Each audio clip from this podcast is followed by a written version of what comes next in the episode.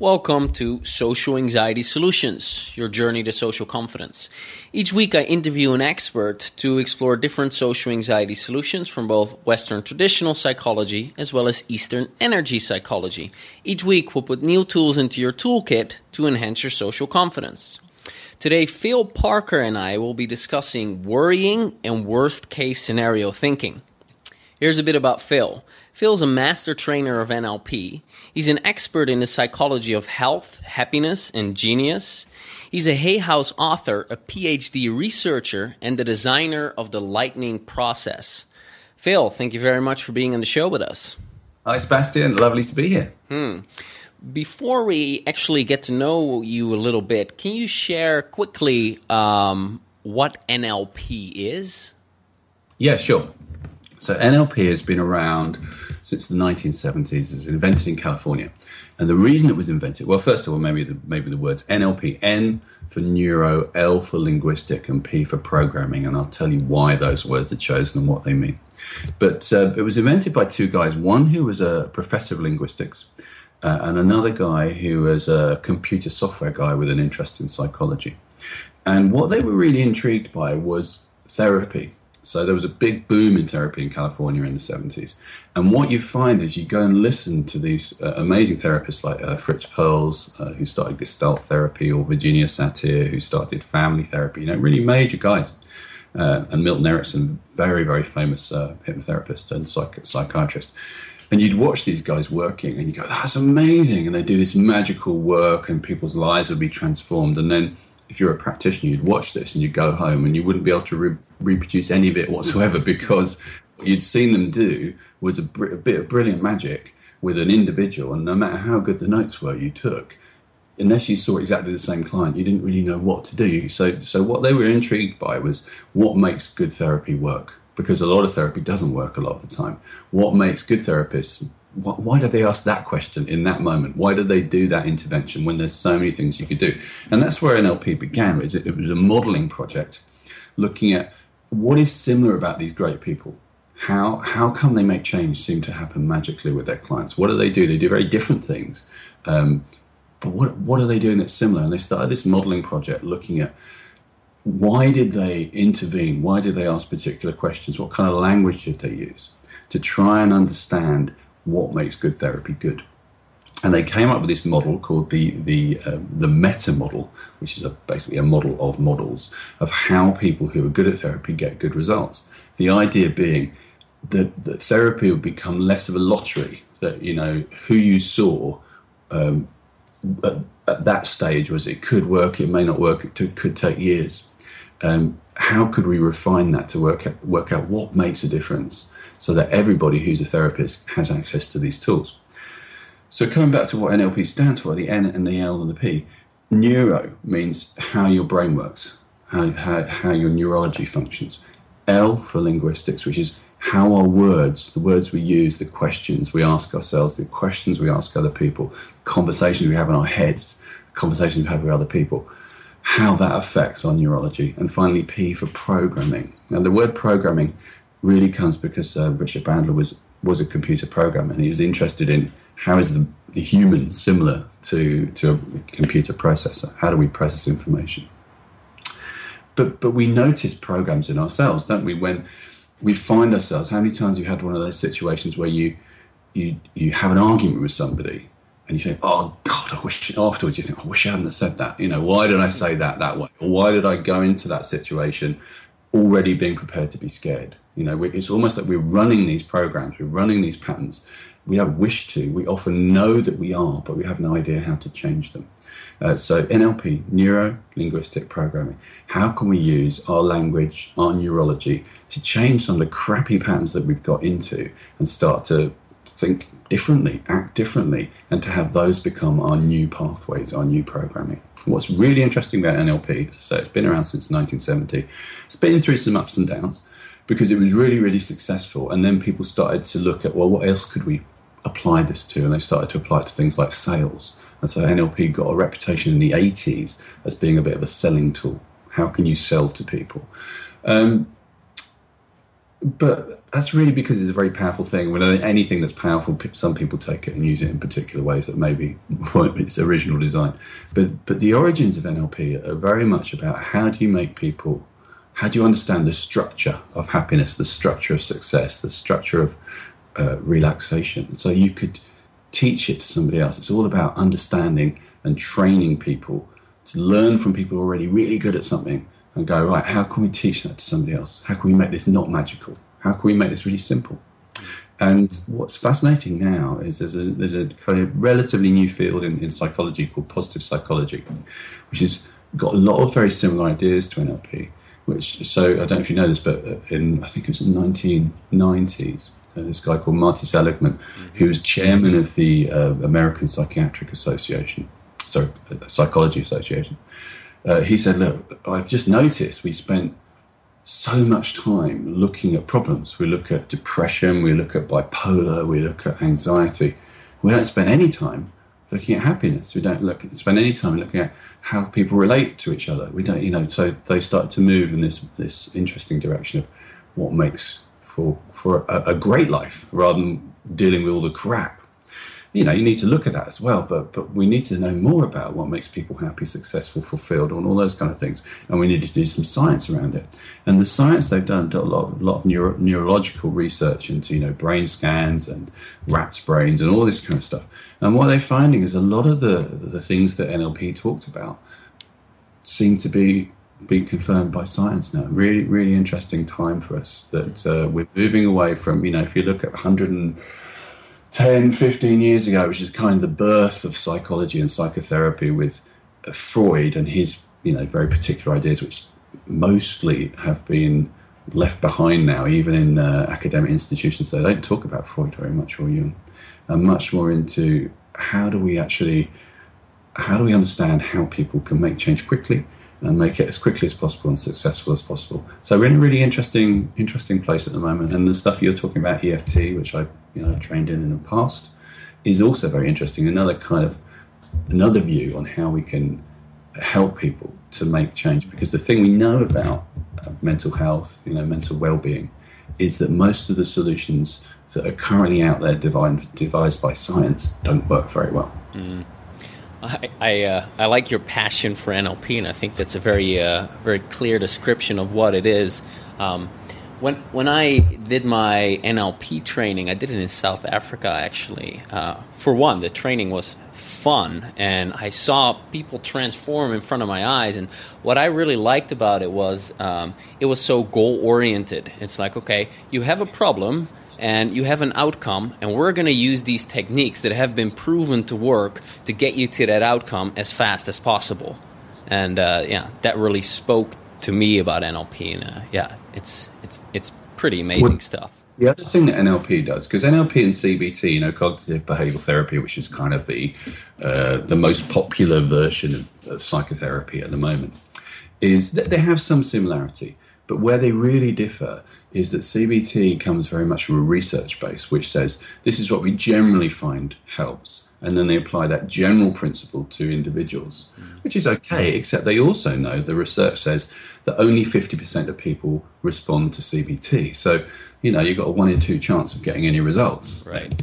What NLP does instead, it says, okay, well, these are general ideas, but what's really important is who is in front of me right now. What do we need to do for this individual? Right. You know, we don't need to follow a formula. We need to kind of be, a, be aware of how they're responding to what we do and fine tune it until we can get the results that we want and keep on in that in that interesting loop of I've done that, that worked, didn't quite work as I wanted to, then we need to change it this way. So it's constantly evolving based on what is happening in this session, not what, what generally works for people, but what's going to work for this person in front of me right now. Right, right. So if someone is listening to this and they've tried like uh, some CBT uh, approaches and they learned how to change their thoughts and you know make a hierarchy and you know they they've tried some meditation and you know, they've they've you know faced some of their fears and they're like hey it's not working. Well this is the one and only scientifically proven to be recommended solution for me so i'm i'm screwed. Yeah. You know, yeah, it's the problem. The problem is we have to remember that although that's true, that CBT is the most scientifically validated therapy, we need to look a little bit deeper and go, why is that? And the reason is it's the only one that's been looked at. There's virtually no research into NLP. There's, there's very, very little research into EFT. There's very little research into anything that hasn't been built within the academic or medical institutions. Mm. You know, if it's not invented here, they don't do research on it. And the reason is it's, it's, it's more complicated than people might imagine. You would imagine you know, science, which is the kind of new god, the new religion, everything is measured in science, is all fair and accurate. Well, it's not, because if you want to do science, you need to get a grant. So if you want to do some research, and I know this from personal experience, I'm doing research at the moment, you've got to get a grant, you've got to get funding. Who's going to fund stuff? Well, you know, you have to have a, a, research guy who's going to lead it. His career will be based on whether he did good, good research. You know, so his next grant application will, will depend on what his last one was. If he does something kind of crazy like EFT or even NLP or hypnosis, he'll get known as the EFT guy. Mm. And even if the results are good, let's say he gets great results with social anxiety with EFT, will everybody in the field jump up and go, fantastic news? Or will they go, hmm, okay, well, that's interesting? Or they might go, ooh, but if that works, what will happen to all the stuff we've been doing that we've been trained in for years? You know, you don't really want, you know, the competitors to be getting, you know, good results better than you. So there's all that stuff because we're not dealing with scientists, we're dealing with humans. There are all sorts of other factors that are running. So, you know, although CBT, which has its place and, and is good for some things, uh, has good research, we need to actually put that into a broader perspective and go, what does that mean? You know, there's an interesting thing in the UK. They have something called NICE guidance, which is National Institute of Clinical Excellence. So things that have been shown with research to be good are adopted and then and then paid for by the the government's uh, health system. So CBT is one of those things. Um, but even in the NICE guidelines, it says just because there isn't any evidence for something, so there isn't any research, it doesn't mean to say it's bad. It just means we haven't got any evidence. We can't make a judgment on it. Mm. And and most of these things out there, you know, there isn't any evidence because they're not built within an academic system. And so no research has been done on it. But that's all we can say. We can only say no research has been done. We can't say, and therefore it's shit, or it's rubbish, or it's right. fraudulent which can just say, as a real scientist, a real scientific perspective, is to say we can't have a judgment on it. Mm. You know, and, and, and exactly. And when you're doing things that are not working, this is one of the uh, principles of uh, NLP as well. You try a different approach, and you keep going, and you keep going, and you keep going, and until you find something that does work. So if CBT is not working for you, try NLP. You know, and yeah. find you know, or, or something else. There are many different ways that lead to Rome but uh, you know you want to you know, expand your horizon, if you will. All yeah. right, good. So let's um, let's continue this conversation and move on to the inspiration round. Oh.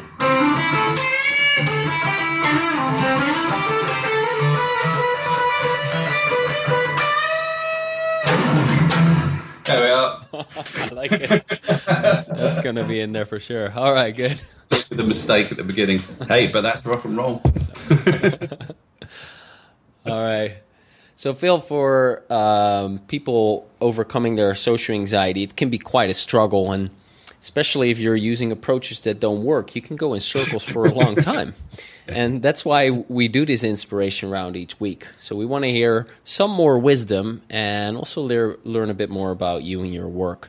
So, have you worked? Uh, so, that's a fun anchor now.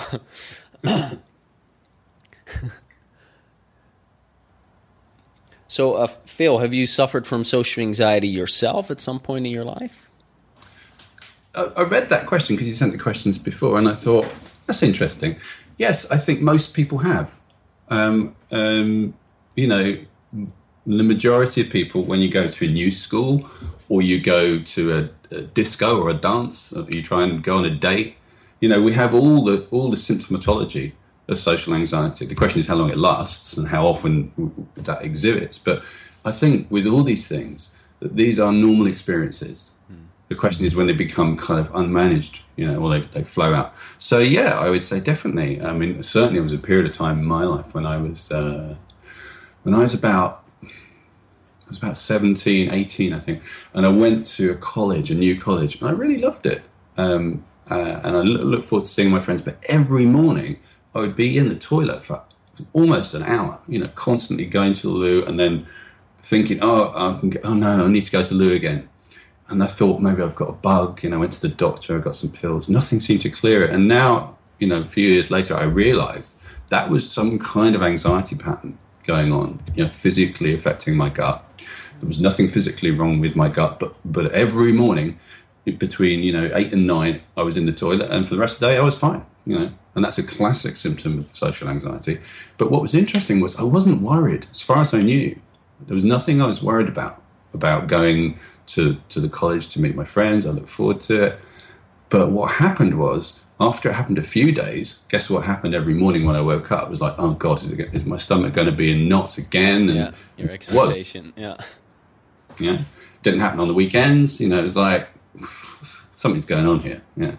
And uh, so, yeah, I've had that. Um, and I think, as I say, I think everybody's had something like this. You know, some place where they go to a situation and they're just not being being the, the best them that they could be. Mm. Mm. And and did you work with any people with social anxiety? Yeah, it's very common. I see a lot of it. Okay. Yeah, I see a lot of it. Um, so I work. My my kind of work is particularly with people who are very stuck.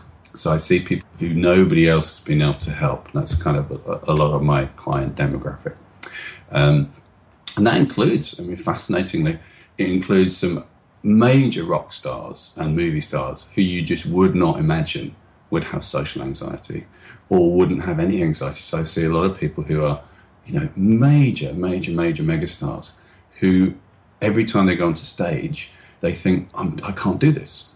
I'm no good. I'm rubbish. It's going to be a disaster.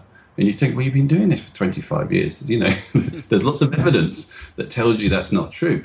But somehow our little brain gets into very interesting conversations that become very, very powerful or disempowering.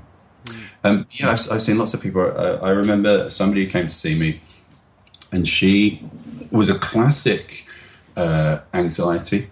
Um, and, and, her thing was it wasn't so much social anxiety, but, but anxiety about everything. And mainly, what she did when, and this is what we did with with the lightning process and NLP was kind of go, well, what is going on here? How how is this happening? And what she did, and, and uh, I've written a book about this, which kind of highlights what seems to be the common patterns of anybody with anxiety or depression or you know, these kind of things. What she did was every morning when she woke up, she would think about all the things that could possibly go wrong. That would be her first thought, right? So she had three kids, so that was that gave her plenty to think about. Right? Mm-hmm. This kid could do that, that kid could do that, that could do that uh, and then a car could break down, and then you know, so a whole range of catastrophe kind of thinking. And then what she would do, we think about solutions, right? Okay, so uh, my daughter's going to school; she could get run over by a bus. Okay, so the solution then is to go with her, yeah, to make sure she's safe. I drive her in the car, um, but then you know, uh, my dog needs to go, you know, and, and then there'll be another problem. And then she, what she'd try and do is try and create some kind of structure of solution for all these different problems. And then she'd go, yeah, but this might not work. You know, what happens if this happens? What, happens if I take my daughter to school in the car and the car explodes or breaks down? And then, so I had to take a phone. What if that phone dies? Well, I'll take two phones. No, so she, so she managed her incredible level of anxiety by I mean, just even talking about it is making me feel quite stressed. You know, it's like doing all that would take so much brain power and so much planning. Absolutely exhausted, completely living on her nerves all the time. So that's how she came to me. And actually, it was so bad it got her ill, you know, because you can't manage that for too long. So the problem was she was massively constructing concern about stuff, which are, you know, relatively reasonable concerns, the kind of concerns anybody could have but dealing with them in a way which was right. These could happen. How can I manage them? And, and, trying to control the universe. Uh, and what we did was taught not to do any of those things. we taught to actually recognise that you can't you can't do that. You can't a you can't survive doing that, and b you can't cater for every possible situation. You can't have a solution for it. Actually, what's most useful is for you to find a place where you're taking reasonable care you know, you're doing the things. You're not standing in a bucket of water, you know, with an electrical cable. You're not doing stuff like that. But you're you're recognizing actually people can take care of themselves. It's not your job to do that. It's going to be okay. And putting yourself in a place where you can trust yourself that things will work out, that you will be competent and confident to find solutions. So uh, what we did was we, we taught her using the lightning process how to change those ways of thinking. She came back the next day and she was like, you know, it's been amazing because uh, it's run over three days. She said, absolutely transformed. I woke up this morning, I didn't do any of those things. You know, I normally I would check my face in the mirror, make sure my hair was perfect. I had to pack my suitcase. I'd make sure everything. I'd pack it four times. You know, try to get everything right. So I didn't do any of that. Just slapped some lipstick on. You know, went down to breakfast, and I had like an extra hour of my life, you know, because I didn't have to do all these things that I normally do. And then we got on the bus to come to see you, and the bus broke down, and I thought, oh, I'll walk. You know, whereas normally it would be, you know, a disaster. Oh my God, it's all ruined. You know, what are we going to do now? And she was just able to to cruise through and flow through the stuff of life. Nothing was different in her life. The same kind of crappy events or good events happen, but what was different was she was able to sail through it in a completely different way that, that not only made life easier, but also gave her a sense of, well, if I can deal with that, I can deal with whatever else comes up. And suddenly you're moving from a place where you feel like there's nothing you can do, you know, it's all happening to you, to a place where you think, you know what, I'm, I can cope with this, I can deal with this in a, in a positive and proactive way. So not only her problem was resolved, but she also gained uh, some confidence uh, in her abilities and uh, yeah. And and then her health problems disappeared. You know, and they were quite serious health problems because your body can't sustain long term stress. The whole point of stress is for when we're dealing with you know wild animals. That's that's that's what we that's one of our big problems is we have a physiology that's wired to us being in the wild. Know so we wake up in the morning. So, for instance, I don't know if you know this, but just before we wake up, our cortisol levels naturally increase. Okay, so cortisol is one of the stress hormones. One of the things people often will say is, "I feel so anxious in the morning when I wake up." Yeah, it's a very common thing. I wake up with crazy thoughts, or with me when I was getting up in the morning before school, before college. That's when I got my symptoms, and that's not unfamiliar. And the reason we have cortisol high in our systems in the morning is if we're in the wild, we want to wake up like a meerkat, you know, and be ready, you know, watch out what's going on. If there's a tiger, we want to know where he is. So it's designed to wake us up quickly. But yeah, this whole body physiological response is in case we come across a dangerous beast, it's so we can run away or fight it. That's that's what it does. It produces adrenaline, cortisol, gets our muscles, our nervous system ready to go. Problem is we have now is that we if we fight a tiger, we would have to be very physical, but also the thing would be over in 15, 20 seconds. You know, either we would have escaped or would be lunch. Those are our two options, yeah? So we have these hormones that kick in, massive hormones, but they're only designed for short term triggering. But if we look at the kind of stressors that we have in our lives, we have mortgages, we have degree courses, we have relationships, even you know uh, going to the movie and seeing a film of peril. You know, it's it's not 15 seconds; it's an hour. So we're constantly being exposed to long term triggers of stress. Um, you know, and, and social anxiety is a great example because there's always people around, there's always things to go. And when you don't see those people, you get stressed about the fact you're not seeing them and what if I do? You can spend a whole lifetime triggering. Generally, you know, one of the big problems we have is we have the best movie theater in the world in between our ears. We can create, you know, this incredible version of reality. Mm. We can be sitting at home worrying about what's going to happen later on and be completely immersed in that experience as if it was really happening. And our body can't distinguish between our thoughts, you know, our, our imagination and real experience. So when we have these very powerful imagined fears about the future, then they generate exactly the same kind of stress response as if we were in that, st- that stressful situation. So there's a lot of stuff going on that we need to manage properly because our bodies are, are set in this way and we need to find a way to switch that off, calm that down. Hmm. Did, did you work with uh, with someone who you know was using their their their beautiful uh, inside cinema, if you will, to make up all sorts of worst case scenario, and was worrying excessively, and you know, how, you know, when you've worked with someone like that, and they they make that transformation, what happens after them? Uh, what what happens after that? What happens to their lives? Well, basically, if you do the work well, you know, so actually train them not just to resolve their fear of dentists or spiders, but you know, really get them to be a calm, competent, relaxed person who can deal with anything. Then their life does change. You know, they just are able to move through life in a completely different way.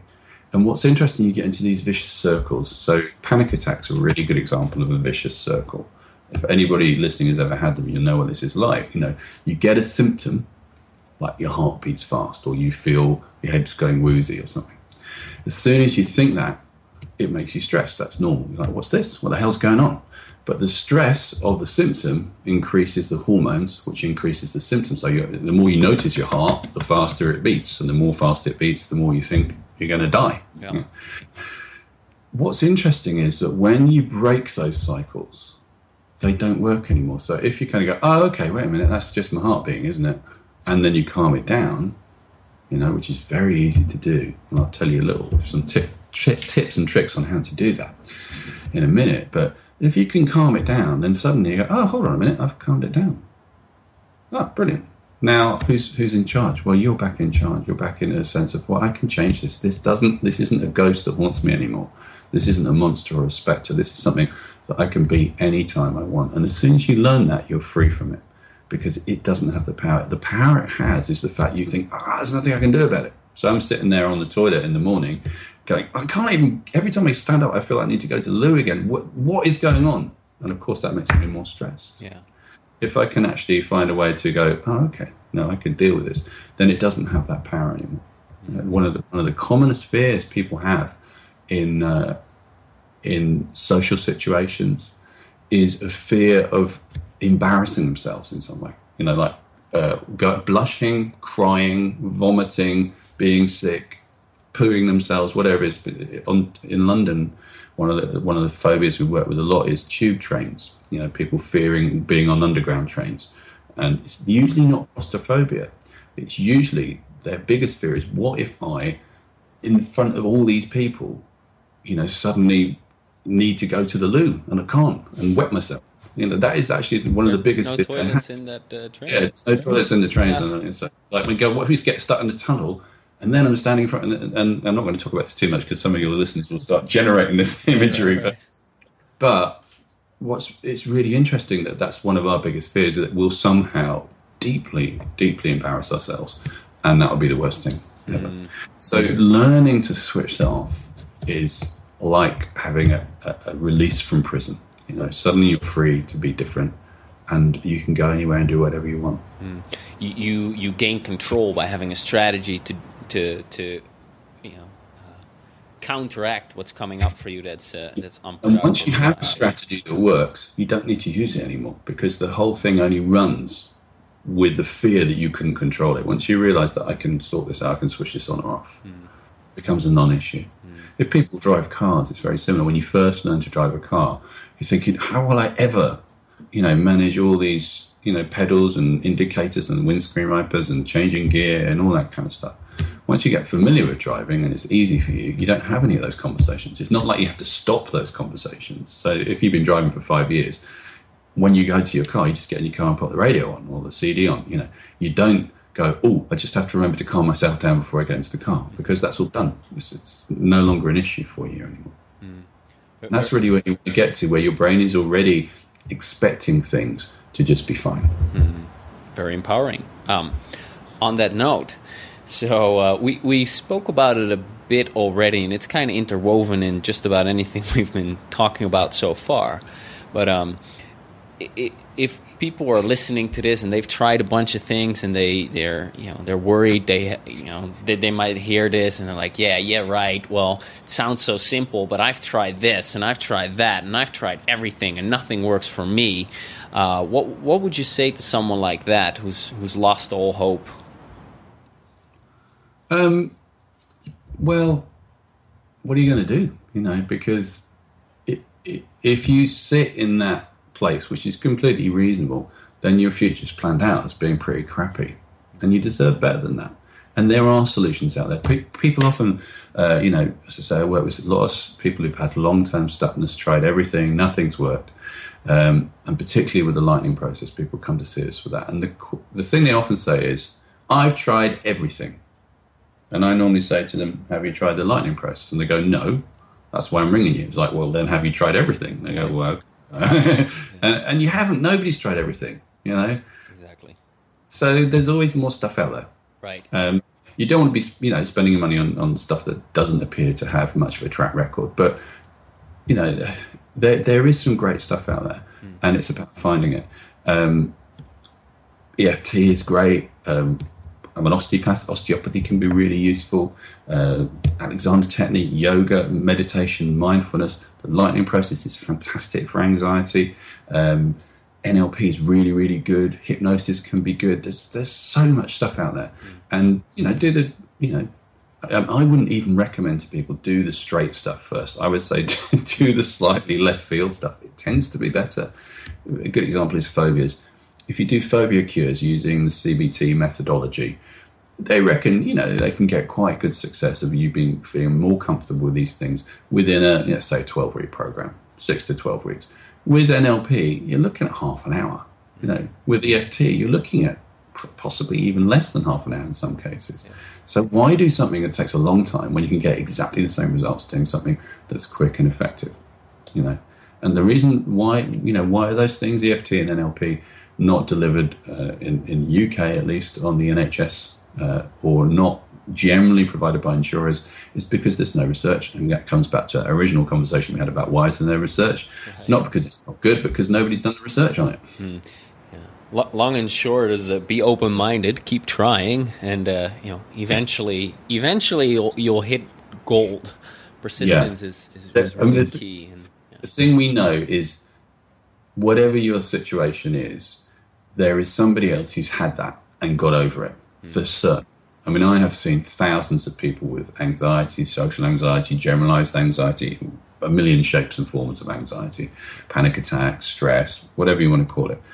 I've seen so many, so many people, young and old, big and small, black, white, you know, whatever, that I can be pretty certain that if you've got anxiety, we've seen someone who is your your twin who's, who's had the same thing and they've got rid of it because we've seen that many people. You know, we've seen 9,000 people over the last five years, for instance. Mm, you know, wow. Huge amounts of people across the world.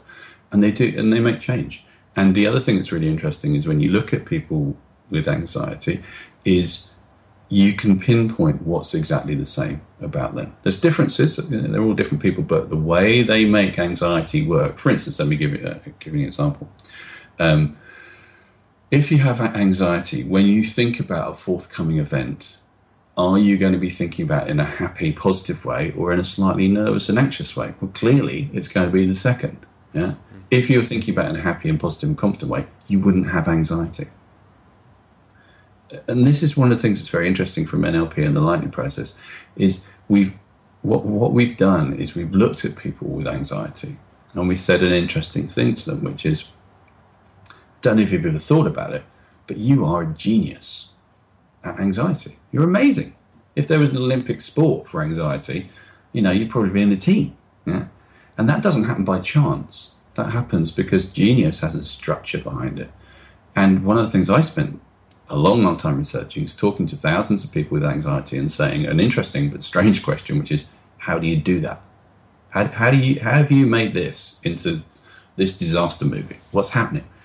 When once they've stopped hitting you for asking such an un, unreasonable question, you find out there are real, real similarities between people who have anxiety, and that brings me on to something I want to talk about. Um, one of the things that I've had to invent in in this journey that I've been on is a new verb, um, which I'm going to share with you. There's a book about it if you want to read more about it, but it's quite simple to tell you about it.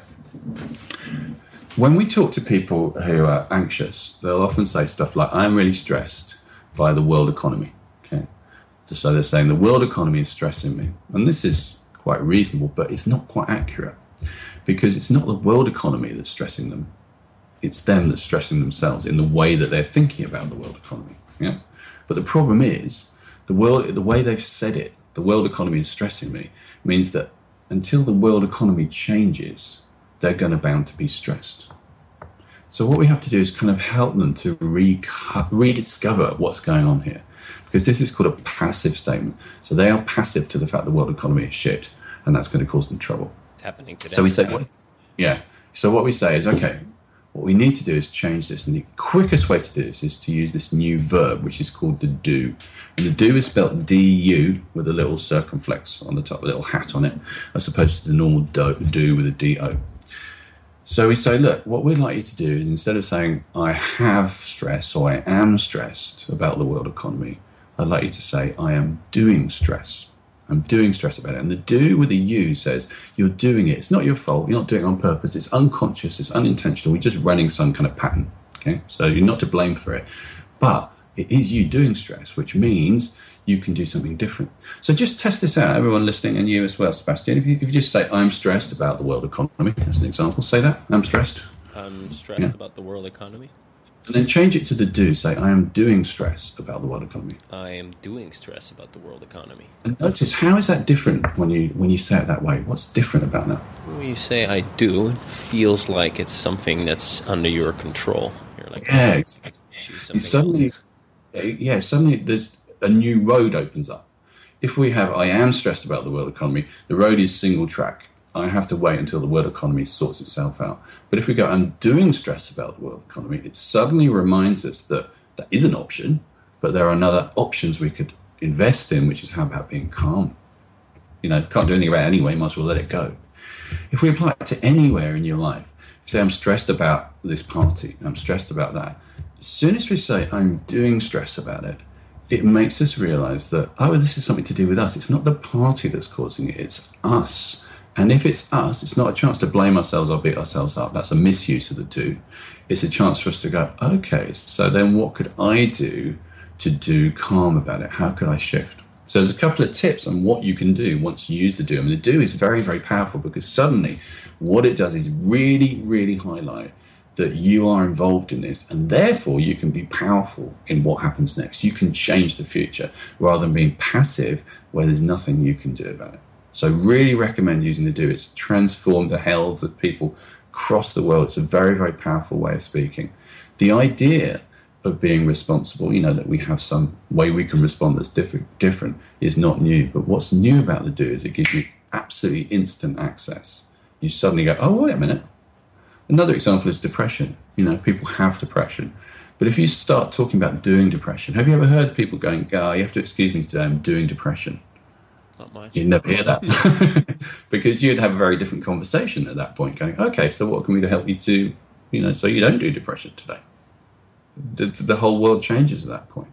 Mm. I, am doing low self esteem. I'm doing it. And what we find with the do, remember, it's a do with a you. It's saying, you're not to blame. It's, it's not your fault but you could actually, with some help, move this forwards. And one of the simplest things to do with anxiety is anxiety relies upon triggering the sympathetic nervous system consistently, which is part of your nervous system, which is all about fighting beasts. Yeah. It triggers adrenaline, it triggers cortisol, triggers noradrenaline and, and dopamine as well. But it's very linked to the speed at which we talk. So if someone is stressed and anxious, what speed would they talk at? Typically fast. Yeah, fast, high pitch. They go, oh my god, oh my god, oh my god. Yeah. Mm-hmm. What are we going to do? Yeah, faster and faster. What's interesting is that our breathing is linked to our speech because obviously we talk mainly on the out breath, and therefore there's natural pauses in our speech because we're breathing in and out. If somebody is speaking very fast, their breathing increases in speed. And we know already, don't we, that hyperventilation is part of the problem with anxiety. People start to breathe very fast, makes them go dizzy and stresses them. So, first thing to do is to slow down the way that you talk. And if you just listen to the sound of my voice as I start to speak slower, you'll notice it starts to make you feel calmer because humans have mirror neurons, which means we like to connect up with people. If somebody is doing something, we will tend to follow. So as I speak slowly, your breathing will slow, as I can see on this video I'm watching. you. the other thing that will happen is your internal voice will also slow down, and that's the really key thing. a lot of the anxiety is produced by our internal conversations. What am I going to do with this? How am I going to do this? Just notice that. Notice you're doing that. Again, it's not your fault, but it is your voice. So you're the best person placed to change it. The first thing you do is just slow down your internal voice. Don't even say anything different. Because what will happen is if you go, I'm so stressed about this, if you go, oh, I'm doing stress about this, as soon as you use the do and as soon as you change the speed of your voice, everything will start to settle. One of the things I often think about if you're walking down an alley and you see in a city, in a strange city, and you see a frightened puppy, yeah, how would you talk to that frightened puppy? Would you go, oh my God? Or would you go, come here, little fellow? You know, your voice would naturally try and convey to this animal who can't speak English, trying to convey it's okay, it's fine. When you think about it, when we're stressed, is that what we say to ourselves? No, we don't. We go, oh my God, oh my God, I'm so stressed. And possibly we might even beat ourselves up. Going, yeah, what are you doing now? This is ridiculous. All those things only serve to make us more stressed. Instead, as soon as we notice we're doing that, start to shift down a gear, slow things down. And then what will happen is your breathing will change because your breathing is linked to your internal voice speed. slow your internal voice speed down, your breathing will slow down. slow down your breathing, your nervous system will start to quiet, will start to settle, and start to get back into balance. Mm-hmm. Now, there's hundreds of things you could do, but those two things, the do, using the do to recognize when you are finding that you seem to be compelled into this passive victim like place, and then just starting to slow your voice down will make a huge difference. Mm. Thanks for that. I think those are uh, two great techniques that people can immediately start using. So I think that's very helpful. And when um, when they start using this, you know, this is not something you try once and hooray, hooray, no anxiety anymore for the rest of my life. This would, I assume, be something that you uh, do over and over again, and that yeah. will start to have an effect. Why will that start having an effect? Well, the way the brain works is it's one of the things you need to learn about is neuroplasticity. And if you don't know about it already, go onto YouTube and search for my name, Phil Parker, and neuroplasticity. Neuro meaning nervous system, plasticity, like plasticine meaning change. What they found, they used to think the brain was something that once it was wired, like a circuit board, that's the way it was. And what they found in the last 20, 30 years, is not the case at all. The brain is constantly changing and developing. So if we imagine uh, a nervous a nervous pathway, a, a nerve pathway is a bit like a road coming to a T junction. Okay, so you could go left, you could go right, but imagine in in the nervous system there's actually a little gap. Okay, so between the left and the right turning, there's a bit of no road. In order to cross this junction, you use these things called neurotransmitters, which you've probably heard about. And the brain chooses which way it goes could go to the left, let's say it's to stress, or to the right, to calm. And it doesn't really care which way it goes. But what it will do is it will go the way that's most familiar. So if you use the pathway to stress a lot, then what will happen is that pathway will come faster and closer. So the little gap that I talked about between one nerve and the next one that it has to jump across, actually the gap gets smaller. So it's easier to transmit the signal across to the most used pathway. The pathway of calm starts to drift away. You actually see physical changes in the brain. So the gap, let's say to the right, there's a bigger gap. It's more difficult to cross that. So if you've got yourself into a situ- situation where your nervous system has become very, very familiar with stress, it will be really super easy to trigger the stress pathways. And that's why you'll need to do some work. That's why you'll need to notice every time you're being passive and use the do. You'll need to slow your voice down. You'll possibly need to do tapping or you need to think about nice thoughts. You'll need to do lots of stuff in order to tell your brain, I'm not going left anymore, I'm now turning right. And when you do that, an interesting thing happens. Neuroplasticity, remember, doesn't care whether you turn left or right. It will just say, I will make the pathway you use the most, the strongest. So if you start to use the pathway towards relaxation and calm more and more, then what will happen is the connection to the stress pathway will start to fade. The gap will increase between that pathway and the stress pathway. And the gap between the pathway and the happiness and calm pathway will get smaller. And so more and more nerve pathways will start to develop into happiness, calm, and relaxation. But you've got a little bit of training going on that's taking you off to the left. You know, mm-hmm. your brain has spent some time developing that, but just because you used it, it doesn't as I say it doesn't care. It just says, "We're using that a lot. We'll use it. You know, we'll make that easier for you." So you've got a bit of untraining to do. For most people with anxiety, you can look back a few years and and kind of go, "I wasn't anxious then. That wasn't wasn't wasn't my thing. This is something I've developed." We can see that at some point we learnt how to do this. If we learnt it, we can unlearn it. Right. And there's enough people out there who've done this to know this is true. Mm. Yeah. So that's why you need that, that's why you need to practice because it, and it doesn't mean it's going to take a long time, but it does mean you need to put some energy and effort into moving those pathways in the way that you want them to be. Right. And in the beginning, that might be more challenging and it, it, it, may take a little bit of time before you can start seeing results. However, when you put in the work, is where you get the rewards. So. Mm. I think I think you can also expect to get results quite quickly. You know, if you're doing it if you're doing it properly and well, you know, really saying to your nervous system, this is the way we're going, you should start to see changes because your anxiety is a result of the pathways you've been triggering. If you stop stop triggering those pathways, here's an example. Uh, let's imagine, you know, you're really stressed about a forthcoming event, and then an old friend rings you up you haven't spoken to for ages, and you go, "Oh, lovely," and you really get engaged in that conversation. What happens to your anxiety about the future event?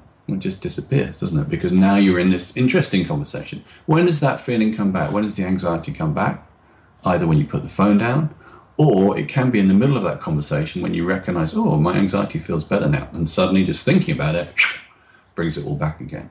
So there is work to do for sure. But if you do the work and to say, I'm going to move my brain in this direction, these are the pathways I'm going to activate, then you can see quick changes. And remember what I said about vicious circles that as soon as you start to break those pathways of anxiety and start to get into calmness, then calmness starts to become normal and the anxiety doesn't have the control it used to have over you, the fear, the fear of the fear. Mm. Good stuff. All right. So, um, I think that uh, we've covered just about the whole topic. Um, mm-hmm let's move into some of the solutions.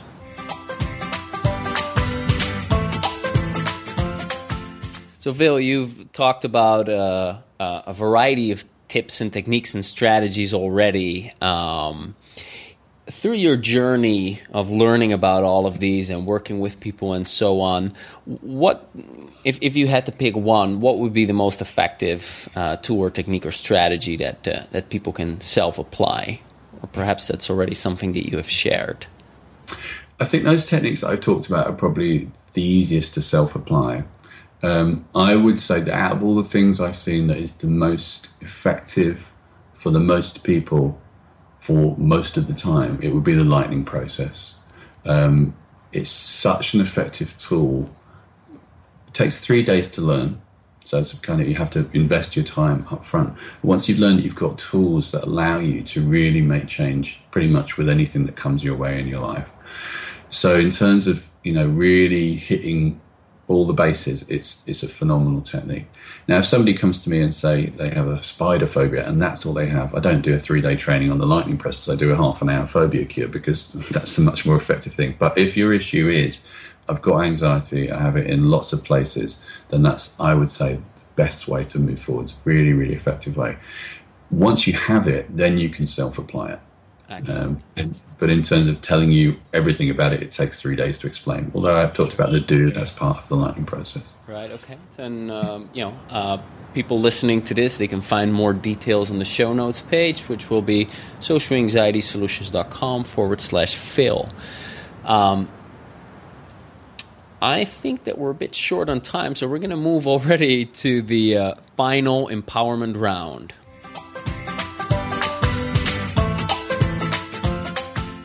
Phil, to empower people on their on their journey, I'm going to ask for uh, a few quick resources before we say our goodbye. So, um, Can you share with us a book or a movie or a biography or some kind of resource that's that's empowering, and then share why you why you chose that one?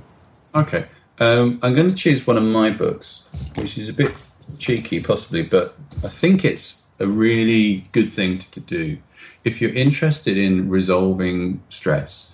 Uh, then the Get the Life You Love Now book is is a really good resource. It talks you through all the stuff that I've been talking about. So I'd very strongly recommend that. I'd also recommend the uh, free podcasts that I've done. If you're interested in NLP, uh, there's a whole range of stuff. If you like this podcast, you know how podcasts work. Go and check on iTunes for the Essential NLP podcast. There's loads of really good resources out there. If you like the kind of stuff I'm talking about, you might find that useful and interesting. Um, the other thing I mentioned as well is there's a video I've done on neuroplasticity, which I've been trying to explain without the use of visuals on this this podcast. If you watch the video on YouTube, search for Phil neuroplasticity, and I think you'll find that's really useful as well. Mm. We we will link that up in the show notes page as well. so here we go to finish it off. Please leave us with your favorite quote and then your your website where we can find more about you. Well, I'm going to use a quote. I'm going to get it from this book. There's quite a few here. I'm going to give you two then. The one I was going to say was this one. The Dalai Lama says, Remember, not getting what you want is sometimes a wonderful stroke of luck. Mm. Not getting what you want is sometimes a wonderful stroke of luck. And if you read my book or go onto my website, you'll find out a bit about the story about how I severed my hand uh, when I was 21 and then ended up becoming a guitar player and playing with Eric Clapton. And the second quote I'd like to give you is Life is too short to not have a great one. Love it. Thank you very much for, for everything, Phil. I think that was brilliant. Really appreciate it. Lovely to speak to you, Seb. I hope it's been useful for people, and uh, thanks for your time. Awesome. Now, when you want to overcome your social anxiety and feel calm and relaxed in social situations, I have a social confidence system, which is EFT based.